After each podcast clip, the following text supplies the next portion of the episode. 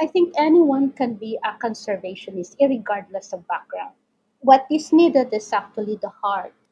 If you have the right heart to advocate and to love uh, environment, you already have a head start in being a conservationist.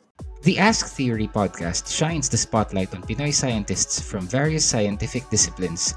Listen to some of the country's best scientific minds as they explain what they do in simple terms and share fascinating stories of how they got into science, the incredible things they've learned about the world around us, and so much more.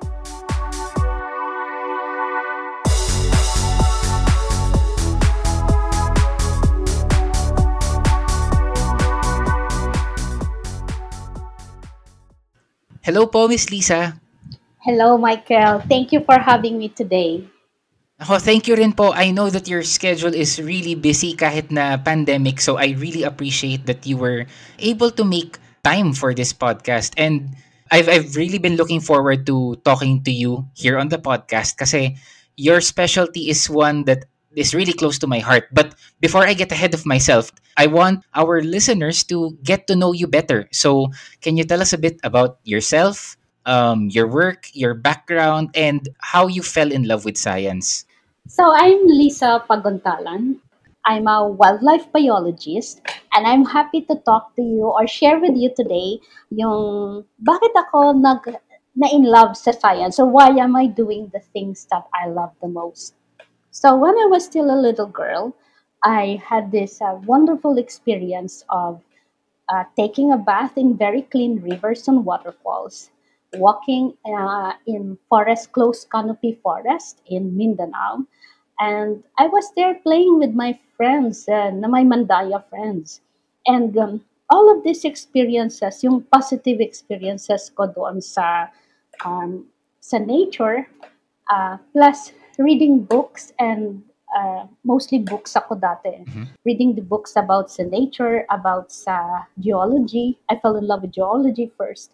And then I, I wanted to explore more about your surroundings. And so that kept on parang andun yun parati sa akin na I want to be a scientist. So when I was actually asked by my father when I was still five years old, what do I want to be when I grow up? And I said, I want to be a scientist. And they all laughed. Hmm. Because, um, you know, scientist, alam mo, iba- big deal yun. eh. And then they, they thought that, uh, bakit ko alam yun or why do I understand that? How, how do I understand that term? Then I felt embarrassed and but silently I it even challenged me more to take this. I really wanted to do that. So it was not surprising that I actually pursued it because maliit pa ko, ito na talaga yung gusto kong gawin. So what prompted me to to venture more and to really seriously go into this was also my encounters with people who were in this line of field. I guess in my lifetime, I was uh, very maswerte that I came to uh, be in touch with these people uh, who had a very good understanding about the situation of Philippines biodiversity. So it opened my uh, understanding or my mind about uh, this very wildlife that we have around us that we don't know about. And because in biology, uh, we go out in field trips, I have to do catch some bats, catch some birds, look for plants, and everything that I find, I can hardly identify them. And, and that is something very sad Mhm. considering that uh, Philippines, you know, these are the plants and animals that are around us. And my mentors pointed out to me that nobody is actually interested in studying them. Uh, and I, because these are these are things that are uh, perceived to be difficult. These are things that are perceived only for the bright, the brightest, and uh, these are things that are perceived to have no money. Mm. And the, and the last one is true, Yes. and that is a very big de- or deciding factor for most uh, people. And one good thing about that is um, a wisdom from my grandmother. Mhm. And she said, in your life, in order to pursue your happiness, you have to follow your heart. because nothing it's not all about money and money cannot make you happy i don't agree for most times about money not making you happy but i do agree about pursuing things that would matter in the end and um, and so I was glad that I followed this. It was not an easy task. It was not an easy experience. I had many challenges as well, but all of those challenges were actually preparing me to uh, for for or hardened me or make me better in addressing things that I'm now facing. So in the end, I'm glad that I had all of those experiences. It makes me stronger. It makes me push to be better and it makes me see uh, the other side of all these negativities. So before I used to be anxious about what's happening with our forest, what's happening with our wildlife, with our environment, and what little you have done or successes that you have done, you're overwhelmed with all of these negative things that happens. no? Parang yung success mo hindi maka-overcome doon sa dami-daming problema. Yeah. But then I think it's just a way of it's just a way of perceiving things or your perceptions natin sa tingin ng isang bagay. Because if you take a look at it, the problems of the past are the same problems of today. And it's only the players that change. Mhm. And our role is to make sure that the continuity of the people that will push to keep on making that positive change should be there, should be consistent. Because if we cut the chain, then there is no more to fight back for that. And the problem will continue. So maybe it will just continue, but at least hindi siya ma-magnify, hindi siya mas gagrabe. So yun yung parang tingin natin na this, that is where one can actually contribute, one can realistically uh, achieve things, and um, and also not be overwhelmed about what is happening because we have to know our limits, we have to accept our limits, and we have to to pursue what actually makes us happy. I agree with everything you said, lalong-lalo na yung we can make a difference and being there, being present, actually doing things, it can help us to get over yung mga nararamdaman natin about the negative things that we hear. Kasi ang daming ang problema sa Pilipinas. But if you were to summarize all of that in one sentence and tell us your mission as a scientist, what would that be and why? Nako. Ah, I think I have embodied the vision of our organization, which is the long term conservation of the threatened native species in their natural habitats in partnership with our stakeholders. As in, memorize to memorize ko the very moment I joined this uh, uh, conservation organization. And that is that, that tagline or that vision uh, that has been there 20 years ago and it still rings true to me today. So that vision, I think my mission is actually to, as much as possible, do what you can, do what I can um, to to, if not save one species at a time, it is to contribute in knowing that species one at a time, or maybe a few at a time, so that we know more about what we have, and then we can learn to love what we have. Ah, because ito yung kulang sa Pilipinas.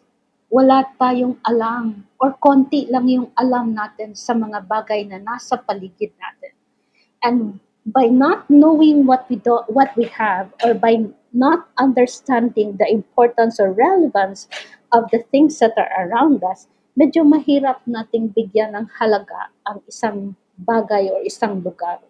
So, I think that is where I wanted to uh, dedicate more of my life or the remaining parts of my life is to make sure that I contribute, continue to contribute uh, information from science, translate that into something that is understandable to people, and continue on advocating for that so people learn to love it and take that responsibility.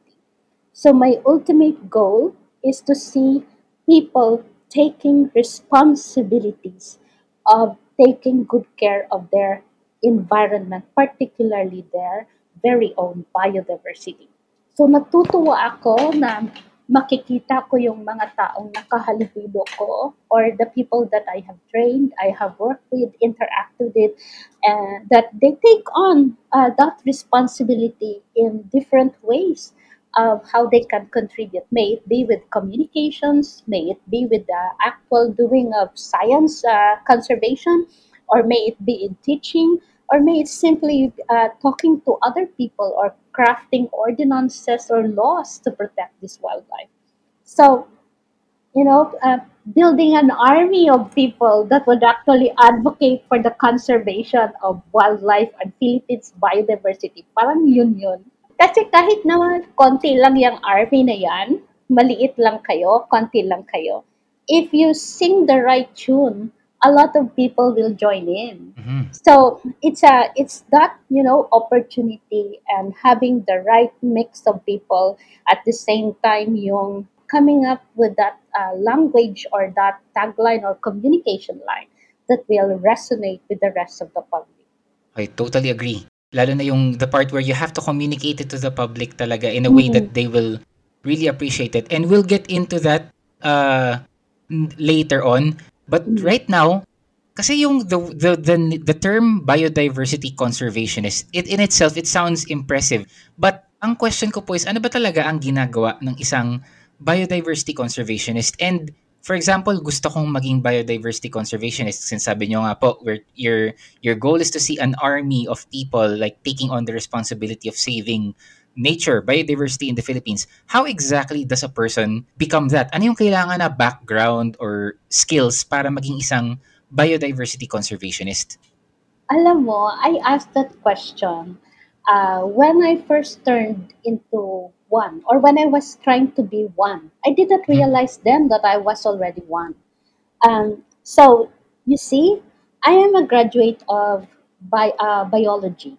I teach in a university before. I was doing a lot of research. I was doing a little bit of publication. So I'm doing this kind of stuff. And then I realized that I'm not connecting with the people. Mhm. If I believe that uh, my contribution to science is actually doing publication, will it actually save the species if you have done your publication? So those type of questions I was already asking because uh, when I met with the farmers and I talked to them about this species, they don't actually speak the language that I'm talking they speak this different language but i understand them but i cannot communicate back Mhm. because i'm so limited in my understanding of what is important so that is when conservation comes in i understand that there has to be people that should remain as a research or should remain with uh, being a scientist we need Uh-huh. To do that. And uh, it will not be the best use of their time if we convert them into something to advocate for something if we take them away from their time of doing science no? Of doing uh, coming up with data that will be needed for uh, management. Mhm. but would it not be wonderful if you have that scientific people or that group of scientific community translating this information into something understandable to the public? Will it not be much better if you can translate that data, you can translate that information into a management that would benefit the people, that would benefit the community, and most of all, benefit biodiversity? So, uh, so where when did it start, and how does one contribute to that? Because that's the hard science of it. I think anyone can be a conservationist, regardless of background. What is needed is actually the heart. Mhm. If you have the right heart to advocate and to love uh, environment, you already have a head start in being a conservationist because uh, when you start to love something, if you love nature, you would not agree that nature will actually be violated. You want to Mhm. respect that, and uh, if there are people who does not respect that and would also uh, uh, damage what you actually tried to protect, that is something where you start to do something. So when the moment you are aware and do something about it, that is when you become a conservationist. It does not end with you just, you know, simply, uh, ay, naku, no, kawawa. O nga, Kawawa naman. nauubos. O, Oo. di ba? Hanggang doon. It has to take that action. It has to take that step. So the moment you start talking to your friends, asking these questions, pursuing that, uh, uh, uh, pursuing that issue, that is when you start to be a conservationist. Okay. Hmm. So, may part na research, merong part na communication, as you said, kasi importanteng So, communicate. totoo yan. Uh, so being a conservationist does not limit to uh, just uh, coming up with the data or Mhm. or communicating that data. So parang parang typical pa rin yan na uh, understanding natin sa isang conservationist. You can also be a conservationist by simply donating uh, donating something. Mm. So there are a lot of people, or there are some people that would actually go on ways of the donating land or buying land to for conservation, Wow. and uh, they don't necessarily have to be the one pursuing that. They just give Mhm. up the land, or they just uh, set aside the land. I know of some Filipino people here who buy land and develop that land simply for conservation, or uh, they have a portion of it dedicated for sustainable agriculture, but then the rest of it is dedicated for nature. Wow. I, I, this is the first time I've heard of that. Ang, ang galing naman. May ganun pala. Meron. Meron nang nangyayari yan. Sadly to say, mga mayayaman lang ang maka-afford Yun nga po eh. Yung Ah. may, may budget. Oo nga, pero, pero that is possible. I mean, you can still be a conservationist by simply doing these things. Paano po pag walang ano? Pag wala Paano kang po pag kagaya kung walang pera? So you can volunteer your services. You can volunteer your time by, uh, you know, th- this type of thing that you are doing, giving a little bit of that spotlight, sharing that bit of spotlight to the Filipino conservationists, Filipino scientists, or those people that are in line with science. That is already an advocacy. That is already a, a way uh, that that's contributing to being a conservationist. So you are highlighting uh, people who have contributed a lot about sa um, science or sa conserv- who are doing a lot about sa science. And it's not really about that spotlight to the people. It's about that aspect of inspiring a new generation Mission. uh, new generation of people or even the ones that are now in this generation to actually start appreciating that appreciating what we have or maybe pursue kasi sa konting-konti ng mga taong gumagawa nito more than half of them have already died and the Oh. few that had actually you see a few Yes. of them who had actually followed that footstep are so overwhelmed with so many things that uh, needs to do to do so there is a huge opportunity there. And you have just opened up that box, um, telling that people that there is there is that opportunity, and that uh, it's not supposed to be a dying breed. It's supposed to be uh, uh, something that needs to continue, uh, to be inspired with what these people had started. So there are ways, there are ways na kahit ah, ordinary citizen ka, pwede kang maging ah, conservationist. But I'm curious, yung trabaho po ba ng isang biodiversity conservationist, natitigil ba siya? Like, is there a point where you say, ah, nailigtas na itong species na to, so okay na. Does it ever really stop? Uh, parang hindi yan. Do looking at the trend of what has been happening in the world, no? Since the how many centuries ago. That Yeah. We're talking about centuries. And because science is ever dynamic and then it evolves, I think uh, being a conservationist or being the people, a person who is involved in science, it also has to be uh, dynamic. It cannot be static. So it means it cannot stop. So, because everything adapts or everything changes and everything has to adapt to this change, and there is always that opportunity for conservationists uh, there, or even wildlife biologists, you know, if you're going to the science itself. So, hindi siya natatapos. And I think uh, depende din yan sa sa pagtingin mo siguro. Kasi kung titingnan mo siya uh, kung kasi very complex no? Yung problema kasi natin sa environment or sa biodiversity it's very complex. It's not like a, pwede mong tingnan yung ganitong problem. Pag na-address mo yan tapos na siya kaagad. There are many factors that are actually intertwined and that uh, you cannot just simply get, get one and then be done with it.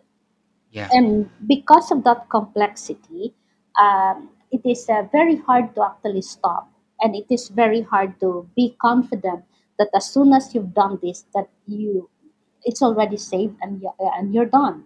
Say for example you have a species of plant uh, that you've managed to recover from this Mhm. population to this population. So ayun gumanda na dumami na siya yung sa ganyan That's all of the sudden, kasi dumami na siya, naging problema na siya actually. yes. so you see, it's ever because it's ever changing, it's ever dynamic. Uh, you cannot stop because you have to uh, you have to uh, go with the change and and look at how it's affecting. Buti sana kung uh, this one is the only one that is changing, but everything else is also changing. Oo. Maintaining that balance, kumbaga. Yeah, at least maintaining that equilibrium. Yun yung ano. Pero even that one, that is uh, that is uh, looking at David Attenborough's uh, episode niya sa BBC. You can see that in order for us to achieve this, we need to keep our wilderness areas. Because it's the wilderness areas is actually the one that's maintaining that balance.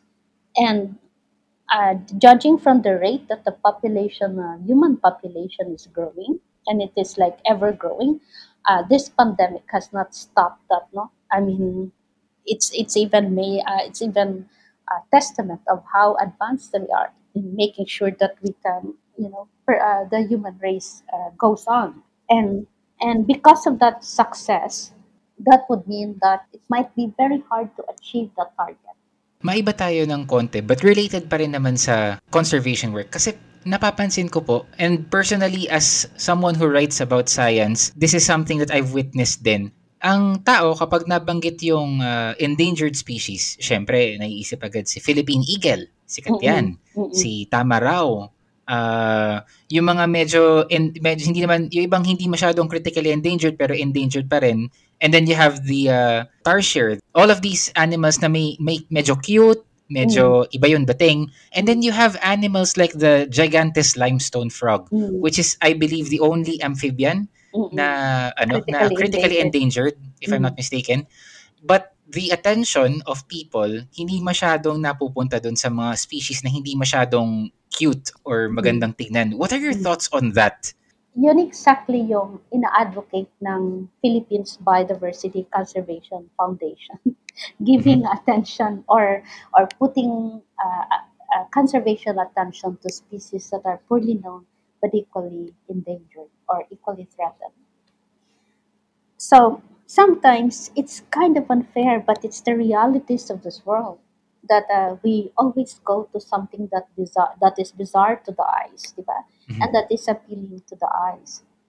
So we go for charismatic species, large mammals, any large mammals, turtles, lako, lugi tayo doon. Ah, wala tayong laban doon. So, but uh, what is good about the using this flagship species is that they are also animals that uh, would take a lot of area and they require a lot of area in order to Mhm. survive. And so, because they they require that kind of uh, habitat or that extent of wilderness, it is important to to put that in the context na pag nag-save tayo ng species or ng habitat ng isang species, we take that into consideration. Hindi lang yung mismong uh, banner species natin.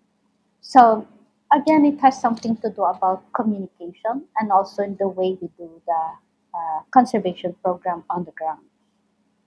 In natutuwa ako sa nangyayari sa Tamaraw. Kasi si Tamaraw, kung nakita mo, ah, ang laki ng ah, binigay doon na ano no, ah, effort ng ah, DNR particularly. Uh, the local people who had sacrificed a lot of their time to do the counts, yung mga uh, partner ng mga park rangers, and Yeah. also sa organizations sa local government who were also part of this one. But it was not an easy start, and it was not also a. It's still struggling as up to this time, but the population has significantly increased. That's So, good. so it, and it's increasing every year. The way you look at it, it it's Uh-huh. good. It's very positive, diba? But as soon as ito yung beauty din ng science eh. Kasi as Yeah. soon as you see these things, the more that you learn about this species, or the more you know, the more actually that you need to learn more. Ngayon, lahat ng, halos lahat ng nakikita na mga individuals ng Tamaraw are either female, an, uh, a juvenile, or an immature, na kasama ng female, or a sub-adult na male. Sub-adult na male. So, ang tanong doon, nasaan ang mga adult na lalaki? And because they are mammals, they behave in a different way. So, they don't necessarily go with this uh, female and young calf or yung sub-adult, yung male. So, iba yung kanilang behavior. Lalo na pag hindi siya dominant na male. So, kung bachelor o kung sub-adult ka, tapos nag-mature ka na ngayon, hindi ka na suma, pwedeng sumama doon sa sa family na yan, sa family mo. You have to separate. Kasi you also have to establish yung partner mo, di ba? Dapat maghanap ka din ng partner at magsimula ka din doon. So, these bachelors would need to roam around. Either they form a small group of uh, uh, all males or sub-adults, or they challenge a new group and become the dominant male, or they simply just wander around. Who knows? Wala tayo masyadong data doon. Wow. And um, so that is something that um, we need to address. Because if we're doing well with this female and the young calf, obviously they are breeding, but where are the single males or where, where are the, the other males? Um, how do we manage, if you look at the management of the population on a longer term, at the genetic level, you would be, uh, you need to know and find out about these populations. And then we are so concentrated in this area where they do the count. What about the other areas in Mindoro? Uh, are there still existing populations? And when a partner organization did that, they found out actually a subpopulation in the north. And, and how are you going to connect that subpopulation with the central population? So all of those things will now come into that uh, ano no, kanang program. Nakafocus siya masyado doon sa Tamaraw. Paano yung ibang species? yes. Sino ang titingin doon? Paano yan? Kasi uh, kung si Tamaraw is doing already, uh, you know, faring well over the years, but it's not yet out of the critically endangered status, I don't think uh, we might be able to go down to vulnerable sana, no? Uh, well, stage. Uh, pero what about this uh, critically endangered na kukal? Yung ibon na yun, sino ba yung nag-aaral doon? Ah, yung what about si Mindanao bleed ah, si ah, Mindoro Bleeding Heart? So anong nangyayari sa kanya? Ah, had there, there there were attempts to do the studies before, pero ano nang nangyari doon? Are there people actually interested to do the hard science about this? Kasi lahat puro nakita ko awareness, awareness. Pero sino ba yung nag-generate ng data? Kasi dapat nauna si data bago nag- nag-develop ng awareness campaign. So yun yung ah, disparity natin. Ah, mga ta ang mga tao kasi sa dami kasi ng species ng Pilipinas na unique sa Totoo. bawat island. And this is what actually makes Philippines very very interesting. Because we're a very small country. We are an archipelagic. And each of these regions or group of islands has their own unique set of species. So in order to generate that uh, awareness sa sa species na nasa lugar mo ah, mahirap or challenging yan then i-bring up at the national level. Kasi hindi din makarelate ang the rest of the other population kasi wala yan sa kanila. Mhm. So, so yun yung isang challenge for a very uh, localized na species. Very, very important like your gigantes na uh, frog. Kasi very Mm. localized siya. At yung Yeah. mahirap siyang hindi makarelate yung mga tao doon kasi hindi din nila nakikita. At ah, sino nga ba ang nag-aral pa doon? Yung talagang pinag-aralan yung ah, behavior ng palaka na to.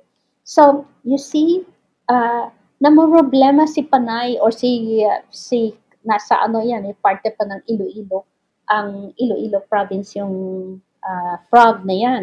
But, ah, Mm. even the rest of the province of, ah, Panay also has to deal with the rest of the species that are also endemic to Negros and Panay or the ones that are endemic to Panay that are in their area. Hindi nila ka namomroblema pa sila doon sa kanilang Panay striped poplar, sa kanilang mabitang, sa kanilang ah, rufous-headed hornbill, sa kanilang Yeah. mga species ng ah, bleeding heart, sa warty pig, ah, spotted deer, yung ah, tapos ngayon si Gigantes andun yan sa Iloilo province. Nasa ay isla pa siya ng Gigantes. So, paano mo yan ngayon erase yung awareness na maki, ma, ma-proud din yung mga tao, makialam din sila doon. Lalo na pag i-mention mo yan for the rest of the islands of the Philippines who has their own endemic frog. Yeah. So we have to be very strategic in how we do this, in how we uh, campaign or how we uh, uh, put the narrative out. And dito siguro papasok yung communications, ka- communicating science or yung communication uh, side ng mga individuals on how they would marry that doon sa information that comes from the scientist. Kasi si scientist, pagkakausapin mo, ang dami niyang information na ganun. Pero imagine mo yung narrative to, kim- to come up with that narrative to make that uh, story actually be emotionally connected doon sa general populace na hindi man lang nakaharap at nakakita sa species na yan. Meron ba kayong specific na species na favorite na hindi masyadong sikat that maybe you'd like to tell our listeners about? Ay nako, ah, mahirap actually magsabi ng ganyan. na favorite? Kasi ang dami, I work with a lot of people. I work in uh, uh, several islands and that uh, wow, all of them grabe. all all of them are are very beautiful the animals are, are also uh, close to my heart and they're all equally important but uh, i can tell you about what had started me in in the conservation world kasi dati na, nasa ano ako doon eh nasa uh, heart sa science ako kontento na ako doon then uh, what moved me to get into the conservation side was this very small bird.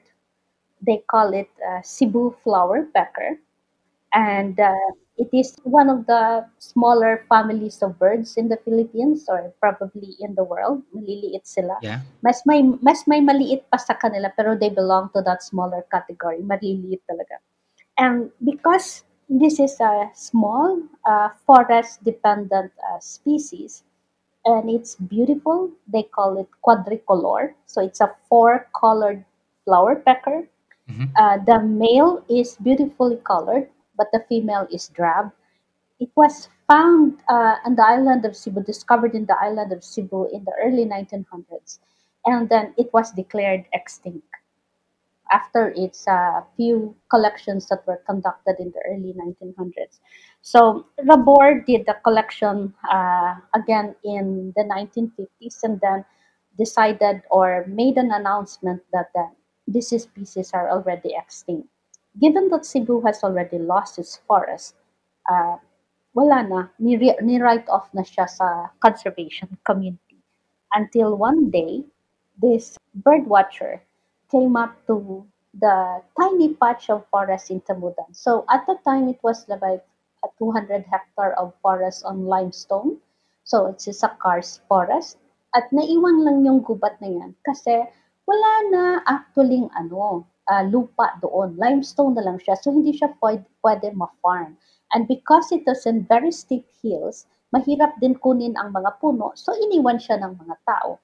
Kaya may gubat pa doon. And that is where the Cebu flower pecker was known to survive. That moment na na-rediscover siya in 1992 was a very big step in putting Cebu Island back in the conservation world. Kasi ni-write off na siya eh. Wala na Mhm. siyang gubat, hindi na siya pinansin, wala na siyang biodiversity or like ecological disaster. Siya yung number one na island na ginagawang example. So, ngayon, you have that bird which has resurrected from the dead basically from extinction. And there is this uh, opportunity to actually save this species from extinction. Who else has the opportunity to be given uh, twice, no, twice the uh, time to actually uh, uh, uh, support or conserve a species or take this away from extinction? Parang ang hirap nun ah, gawin. Pero kasi andyan na and we have to do something about it.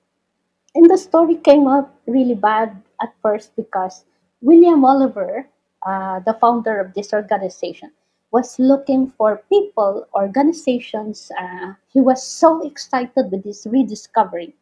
And then apparently, not many organizations or not no one was actually interested in pursuing this simply because they said it's a lost cause even it was rediscovered uh, cebu has already lost its forest it's already a lost cause so william was so frustrated uh, he was almost ready to give up on philippines and then he cannot just simply turn his back on this and decided to create this custom built organization that would dedicate itself to the conservation of Cebu's biodiversity in line with the local government and also with the DNR. That's where how I came to be part of that program. So I listened to this story. I saw the bird. Uh, we were able to locate two more locations, and then we were also able to work very well in a larger forest patch of Nugas in southern Cebu. That's in the town of Alcoy, and managed to work with the other species there as well. But that was the species that moved me to do something. Uh, I'm not even a Cebuano Mhm. and uh, we have to make people from Cebu care for that bird. You cannot expect other people or other Filipinos to take care of that bird because they also have their own species of wildlife that badly needs attention. So we have to start right where it actually matters. We have to start with the people who really are are connected directly to that species or to that wildlife. I think we have to do that for the rest of the Philippines. Each island, each uh, group of islands has to take care of their own at first, and then collectively, that's when we can uh, we can work together as Philippines. I love it. I love that story because I think it captures the essence of biodiversity conservation na parang kahit mukhang wala ng pag-asa, you know, as long as you don't give up, parang th- this in in in a way it's miraculous to see this species that we thought was gone because Mm, we thought wala na siyang bahay, wala na siyang tirahan, the, the forests are gone.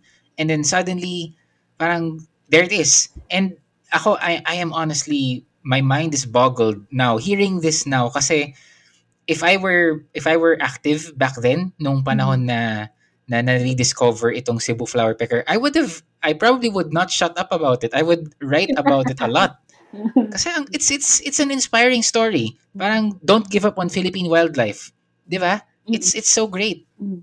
So from there, I never believed, Michael, that I will be able to do something about it. I mean, in my own little way, I can contribute to something uh, for Cebu. So I think I, if you, I would call Cebu was my, uh, you call this academy when it comes to to conservation, because that's where I really learned uh, how to uh, what is that conservation in the context of Philippines, and and how do how do you translate the science to be uh, uh, integrated or mainstream into the management programs? From the people's organization to the local government unions to the academic institutions to ordinary people uh, to corporations and even to uh, mandated agencies and, and and that became a template for me to work with any other uh, areas in the Philippines. And I was lucky to be at the time uh, na nabigyan ako ng opportunity na yan. And um, my exposure was also because I was working with the best people in the field. Mhm. so the the local communities there really made me uh, i think i cried almost like blood and tears together just to, to push for this program.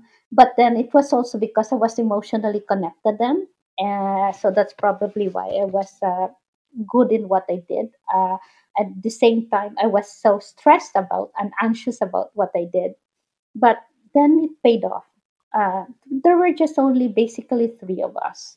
We were so young, and we were the three uh, people who were working really hard in doing this, pushing for the conservation of Cebu's biodiversity. One of my biggest challenge was to convince funding agencies to come back to Cebu and do Mhm. something for conservation. Because of course we cannot continue on doing this program without funding. Yeah. Funding was critical. And immediately when they hear Cebu, everything would just say, you know, there is no money there. So I'm used to doing conservation with no money. Uh, I mean, because there's no money, there's nobody who's gonna give you something. There's that you know, gonna give you funds, enough funds. There will always be low funds, but this time it was really very, very low funds, or like almost nothing. So Wow. what we have is just ourselves, and then uh, we look at the opportunities we have around us. We look for people, institutions, organizations, um, corporations who have shared similar uh, aspect who also have their uh, little something with them. And Mhm. together we pull up all of these local resources and decide that we're gonna do this. So so we talk together we talk as friends. And because there is nobody around us has more money less money we're like almost equal we share the same vision and the same objective that we come up with one of the best programs at the time or even up to now i would say uh, for the conservation of that uh, forest in southern cebu nugas forest it was was very difficult at first. It was not easy to convince the local people to do this because um, we're thinking about food, poverty, uh, livelihood, and all of that stuff. And you're talking about the, the forest when they Yeah. uh, they have problems with this one. And then uh, majority of them are dependent on the forest for some resources like uh, wood, timber, for housing for uh, maybe uh, rattan and some of this bamboo for their vegetable baskets. Uh, some, a lot of them were going hunting in the forest. Like there's so much destruction around, and and the forests that we see at the time were hardly a forest at all.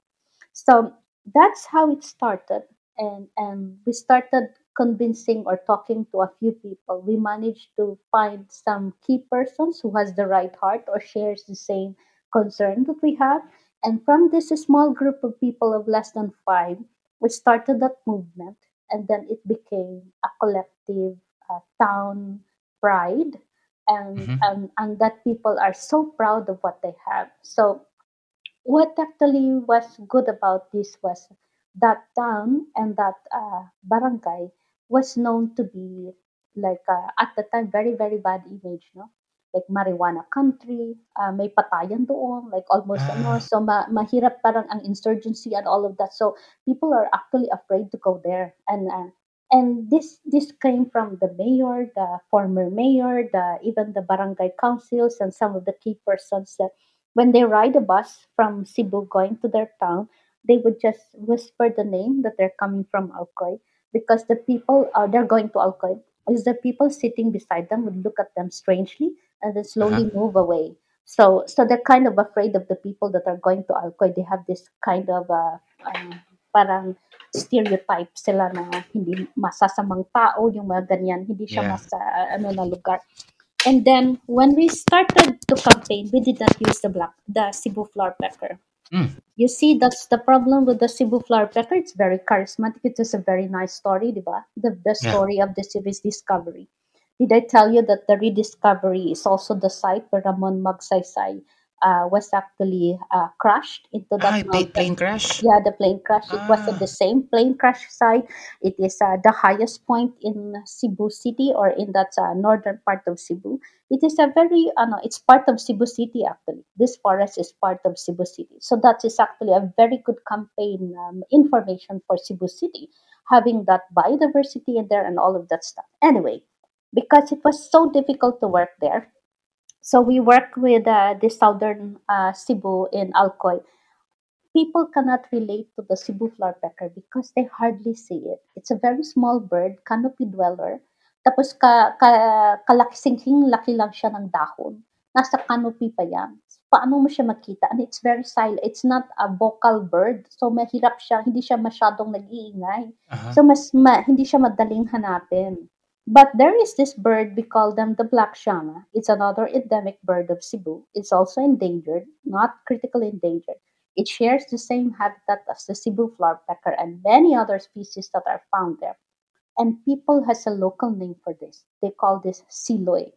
So siloy, so people know, Siloy. yeah, people know siloy. They can relate to it. They know how it sings. They know where it go, uh, goes. And so we use that black shama as the flagship species. So it's like your tamarao or or Philippine eagle. I mean, imagine that way back in 2006. So we started in 2002. By 2006, they came up with a Siloy festival.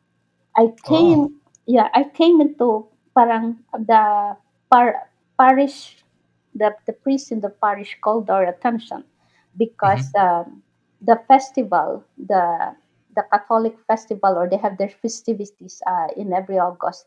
At the time, they were more or less religious activities, and then the municipality decided to change this into Siloy Festival.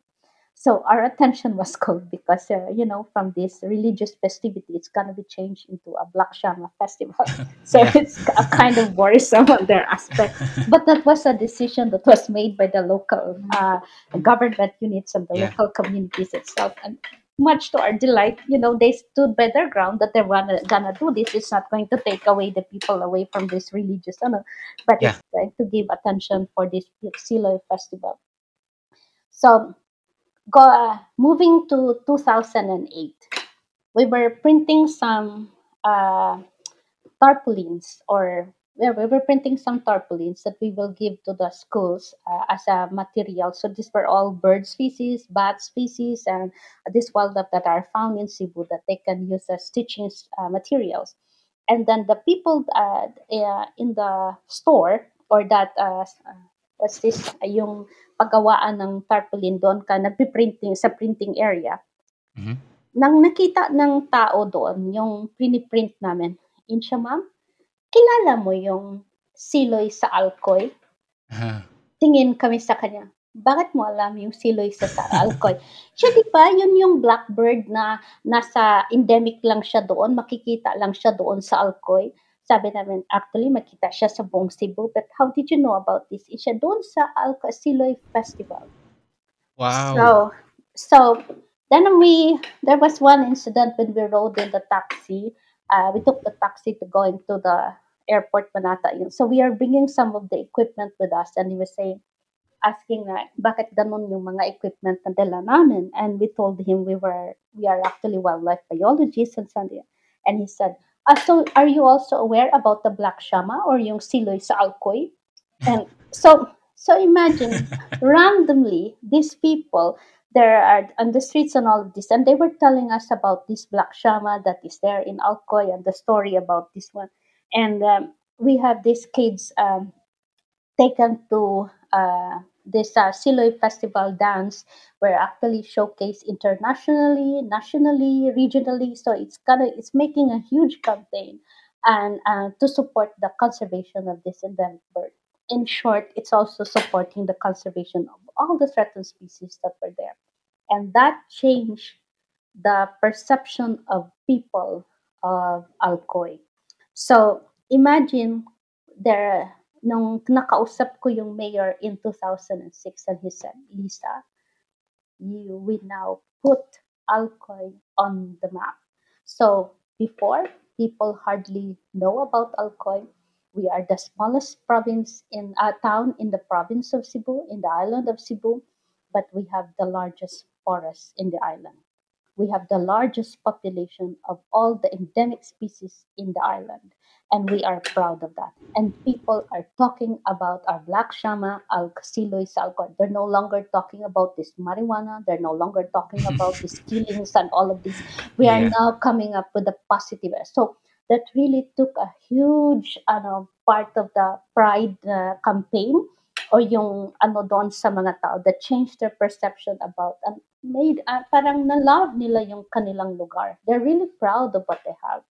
And and you you just need that that change of behavior because when people start learn to love what they have then they will also put an effort to protect what they love Ang ganda. Like, uh, no kidding, ang ganda nung story kasi I feel na, you know, I was thinking kanina while you were talking about yung challenges of biodiversity conservation and then uh, you, you mentioned yung legal aspects, you mentioned the Mm. fact that we're we're all like small we, we, the Philippines is basically a, a bunch of smaller ecosystems Mm. with their own endemic Mm. creatures and then paano ba magkakaroon ng pakialam ang mga Pilipino sa species na to and naaliw ako na you guys were able to not just strategically aid in the conservation of not just one species in Cebu but the endemic species there but also you were able to do it by capitalizing on the Filipinos uh, tendency to celebrate 'di ba Yes. napakahilig natin sa Mm. mga festival sa mga Mm. celebration tapos nagamit siya for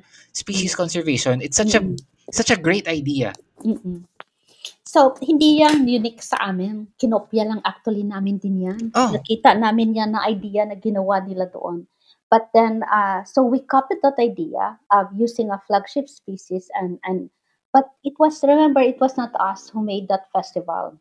Mhm. That idea of festival came from the people themselves. So that's that's how ka uh, so yun yung plus factors amin kasi hindi kami ang create sa festival sila we just injected the idea yun Oo, yung maganda doon because the now the, the they have a strong ownership of the Black Shama Yes. festival and and when they have that then they will make sure that you know they keep that and and make sure na protected din yun ang nakakatuwa pa doon sa sa ganyan because that experience from Alcoy was eventually brought up to the level of the whole island of Cebu.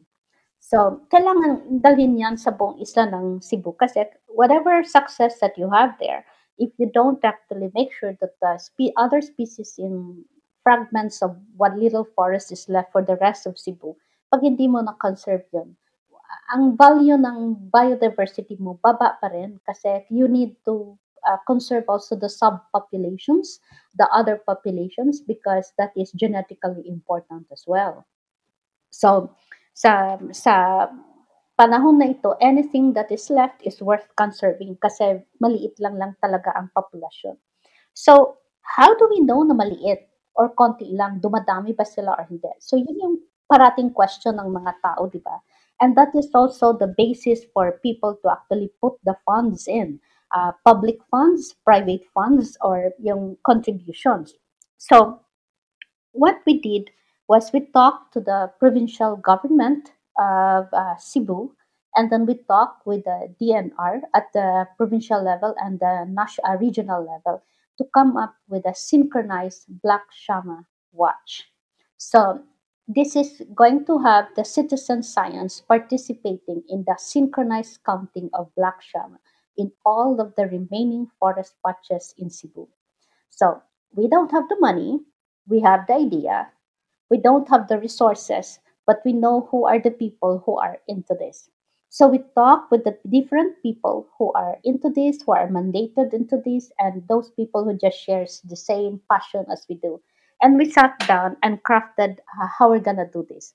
So with little funding from the provincial government and the DNR, we were able to set up uh, small groups na training, orientation training of how to do the counts.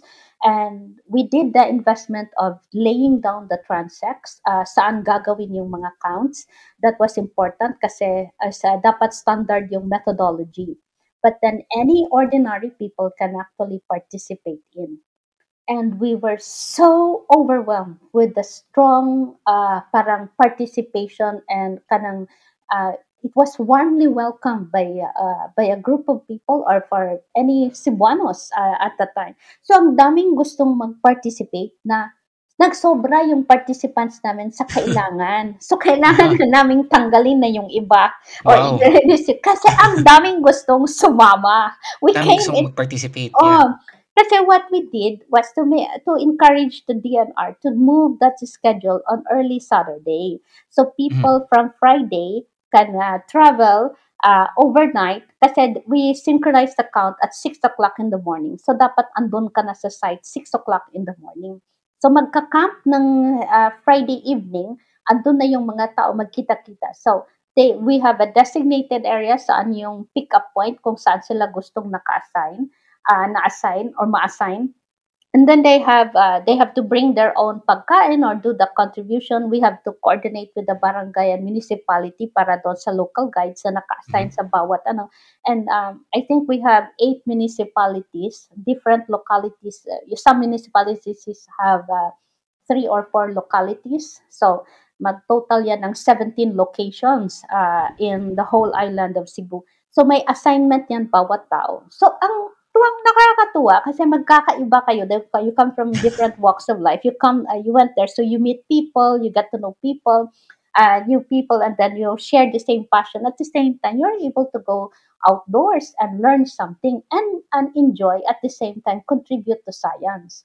So, pagkatapos niyan, kanya-kanyang text yan, no? Ilan ang siya mm-hmm. nakita, ilan ang ano, paano yung ginawa, tapos i-consolidate. So, the consolidation of the data would uh, come uh, would go to us. We help the DNR and the local government, uh, you know, analyze this data because we have very good representation of the different habitats and uh, across the whole island. We have a standardized methodology and, and we have very good results. We were able to come up with an island-wide population estimate of the black shama mm-hmm. without funding. No? So this is like crowdsourcing or something yes. like that. Yung uh, ginagawa, you have uh, people participating in this one, and this is where your question earlier would come in. If I am somebody who has probably very little resources and I, I have this interest uh, to actually participate and be a conservationist, you can do and start doing this because these are things that would actually, uh, actually provide you with the experience and hopefully give you some fun and at the same time uh, you know link with new friends and connections. And most importantly contribute to science that will eventually do the conservation and management of that species. Agreed. Lalong lalo na yung the the importance of having that data yeah. talagang na-emphasize. Kasi you can't make decisions, you can't make good decisions without data and you mm. also cannot measure mm. yung uh, success of a campaign like mm. to save a species if you don't have the right numbers. Yes.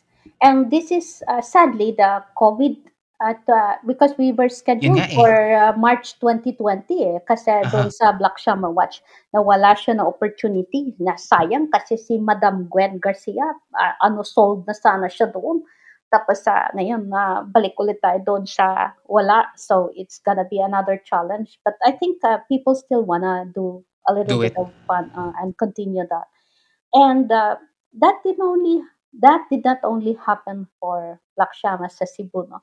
We did that mm-hmm. actually first here in Negros Island. Mas mahirap ang Negros kasi mas malaki dito. Tapos uh, wala kaming Black Shama and we need to do uh, uh, something na kailangan din ng importance. So, we went for Visayan Tarictic Hornbill kasi kilala siya ng mga tao. Yes. It is a loud and large bird. So, pag naghuni siya, makilala siya kaagad. At pag nakita mo, hindi ka magkakamali. Yes. Kasi wala naman siyang katulad except yung si Rufus-headed hornbill which is different naman yung kulay. So, yung uh, yung margin of error mo na magkamali ka doon sa pag-identify niya, mababa pa siya. So, uh, so what we did was uh, integrate this hornbill count in the regular biomonitoring system in protected areas dito sa Negros Occidental.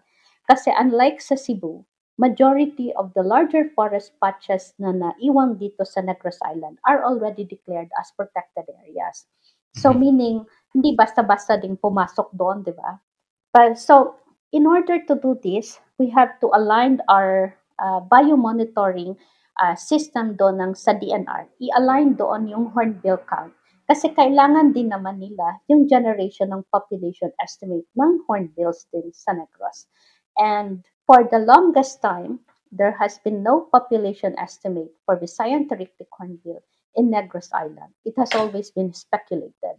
Kasi ang mm-hmm. meron lang tayong population estimate niyan is in the island of Panay that dates back in year 2000. So that's also how badly update, outdated yung nasa Panay. So, when we did the synchronized count dito sa Negros, kailangan na talaga namin ng pera. Malayo ang lugar eh. Thus, we're talking about 30,000 hectares, 11 cities and municipalities. Sa isang protected area pa yan. May kanlaon pa. Anim din yun. Uh, na municipalities sa cities, malaki din yan. We're talking about 8,000 hectares. You think about Balinsasayo Twin Lakes sa uh, andun sa Negros Oriental, different province yun. Uh, maliit-liit yun, mga 3,000 hectares yung gubaton. Pero malayo yun sa amin. So, how do we strategize in doing this and, and making sure that kailangan talaga namin magkuha ng pera dito.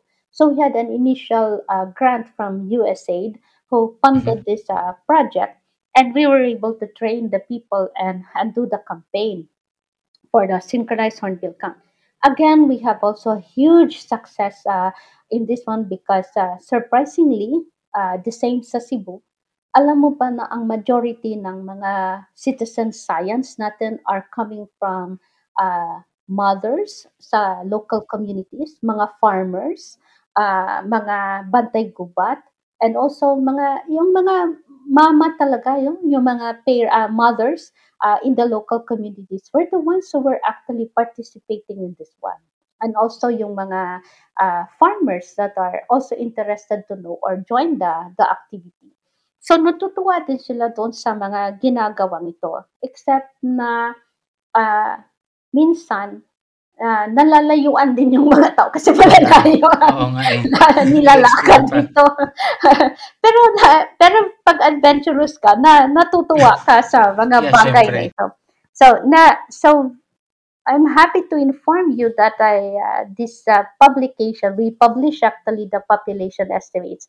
So we we added our own data kasi kinukulang yung data sa Syncresa but we have previous data sa mga uh, sariling research na. Yeah. And we are able to come up with an island-wide population estimates of the Visayan Tarictic cornea for the first time.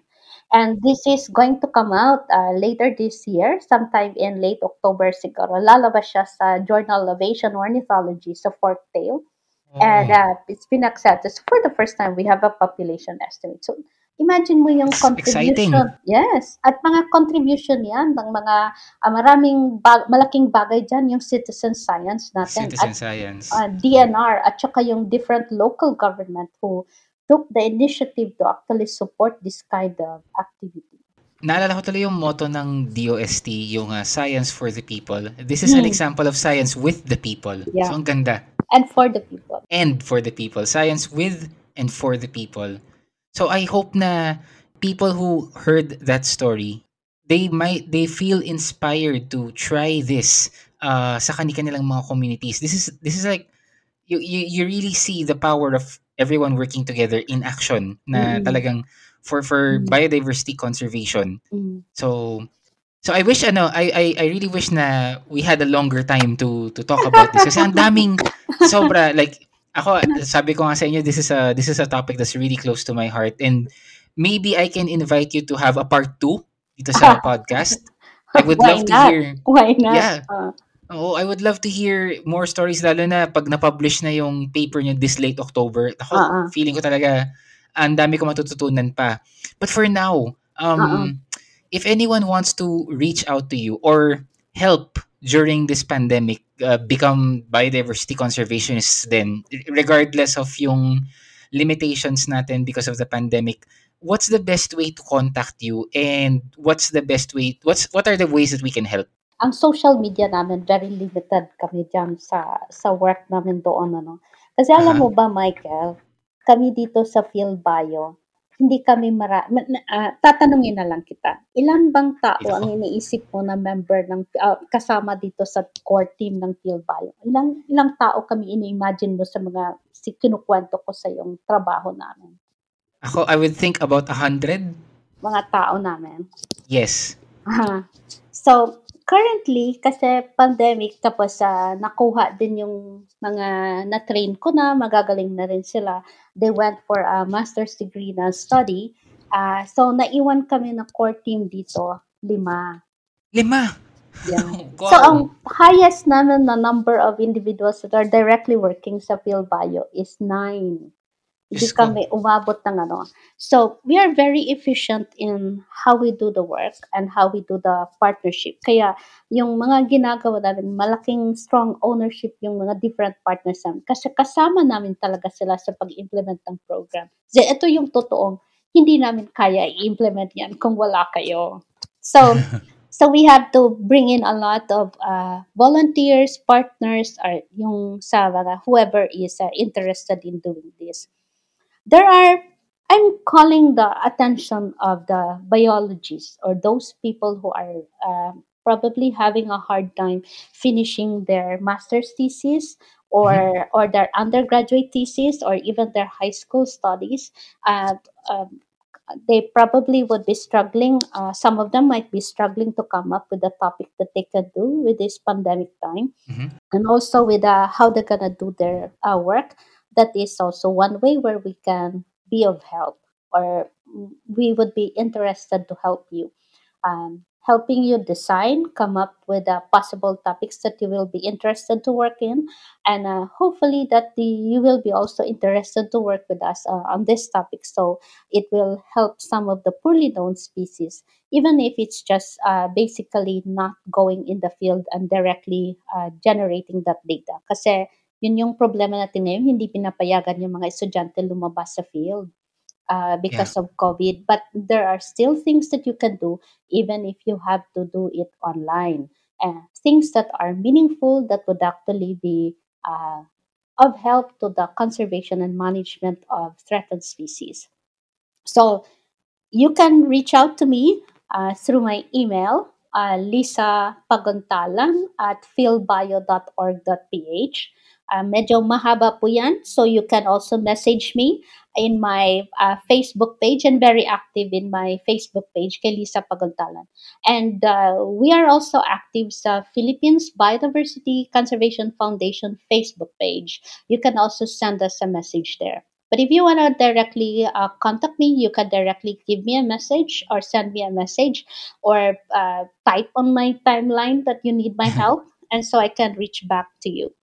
All right. And anyone who listened to this podcast from start to finish, ang dami ng lessons na na-pick up from from you about your your experiences on biodiversity conservation. But if you could leave one piece of advice for aspiring scientists, aspiring conservationists out there, especially yung regarding working here in the Philippines with with our unique circumstances, what would that advice be?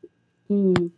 So, if you have the heart to work for conservation, Philippines is a good playing field, if not the best playing field. You are right at the heart and the center of biodiversity. And everywhere you go, every island where you go to the Philippines is always an opportunity, not just to discover, but also to help uh, come up with pertinent information that will be crucial to the conservation of species and eventually the conservation of Philippines biodiversity. Uh, follow your heart, uh, know where to contact and how to contact the people, um, connecting with the right people who shares the same passion would actually be key in molding you into somebody that would be uh, that would be implementing conservation with the right mind and the right heart. Ganda. Uh, those, those are great words to end this wonderful episode. And I, I just really hope na I, I hear about more of these initiatives in the future, not just from your group, which given how small you are right now, yung Cortino is doing a fantastic job. But I hope na we will hear about this in the coming years from other parts of the Philippines. Maybe someday I might be part of this too. I, I really want to. So let's see where life takes all of us, but let's all move forward and look forward to a better Philippines, a better uh, better initiatives for biodiversity conservation, and with all of us working together. So thank you very much for sharing your time and your expertise. Uh, this has been one of my I like all of our episodes but this has been one of my favorites kasi sabi ko nga so, sobrang fan ako ng biodiversity conservation efforts and conservationists sa Pilipinas. So please keep up the good work. Uh, you have I am I am rooting for you and your organization and I really really cannot wait to see what other things you will be coming up with in the coming years. Uh, thank you, thank you, Michael. Thank you for the opportunity. I always enjoyed and I'm so happy that we finally interacted do, yung talagang back and eh. forth na nag interact and not just in email or, or messages. So I'm happy to hear your voice. I hope to meet you personally one day. And uh, I hope to bring you to one of our best conservation field sites. Wow! Naku po, sobrang excited na ako. So sana talaga ma- matapos na itong pandemic. We Oo ha- I, I am looking forward to that. Hopefully in the next few months umayos na to. So Oo keeping my fingers crossed for that. Oo nga. Salamat. Maraming salamat, Michael. Salamat din po. Take care and stay safe. Uh, kayo din po. Thank you, thank you. Thank you for listening to this episode of Ask Theory. Follow Flip Science on Facebook, at Flip Science PH on Twitter, and at Flip Facts on Instagram. And check out our official Shopee store if you want to get copies of our books, Historiang Científico and Science Scramble. Stay curious!